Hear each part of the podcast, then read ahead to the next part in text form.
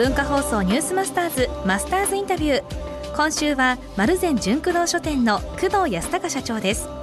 3日目の今日は1995年1月に起きた阪神・淡路大震災の時のお話を伺います。あんなにひどい状況だとは、まあ、寝てた時には思わなかったんですね。まあ、僕の家はその潰れはしなかったんですけど、まあ、家の中はひどい状況になって本棚なんか一回倒れたやつが起き上がってるんですよね。えー、すごいんですよ。で家の中むちゃくちゃえとにかく動くなとガラスも散らばってるしということで夜が明けんのもあってて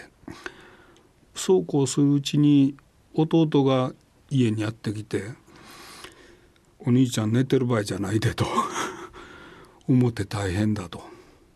電柱は倒れてるわビルは倒れてるわ阪神高速はぶっ倒れててそんな場合じゃなくて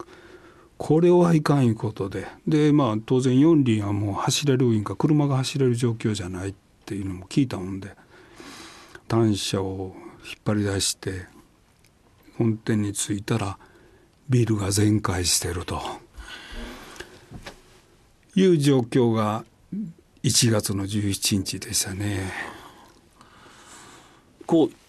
本屋さんとしてはこの震災の時に何か役立ったってこと？実際復旧に役立ったいうのは全く我々するゆとりもなかったんでね、ただその後っていうのはどうですか？あの実はその1号店じゃなくて2号店って呼んでるサンパルいうところにあった2号店ですね。三宮の東にあったそれがビルが潰れなかったもんで、はい、2月の3日に再開したんですよ。とにかく急いで再開しないと給料払えないからっていう、まあ、自分の都合っていうか会社の都合ででその時はまあ電気も来てて水も来たもんだから逆にあの水道パイプが割れてますから、そこからもう一回水が降り注いだっていうことで本が全滅してしまいましてね。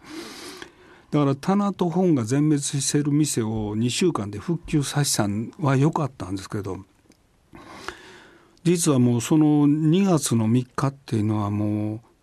三宮っていう地域に人が全くいない状況下なんですね。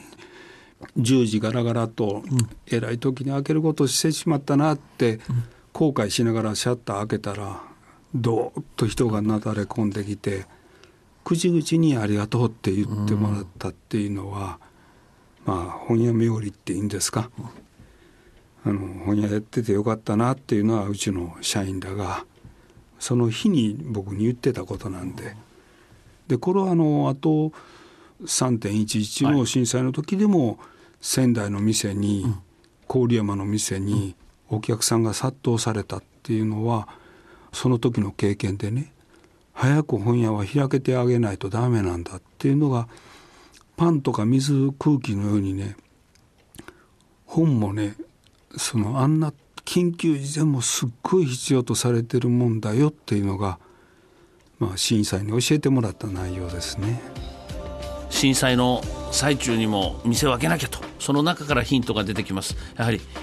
被災された方はまあ本に植えていたということなんでしょうね、はい、はい、このマスターズインタビューはポッドキャストでもお聞きいただけます。昨日おとといの放送を聞き逃したという方文化放送のニュースマスターズの番組ホームページをご覧ください。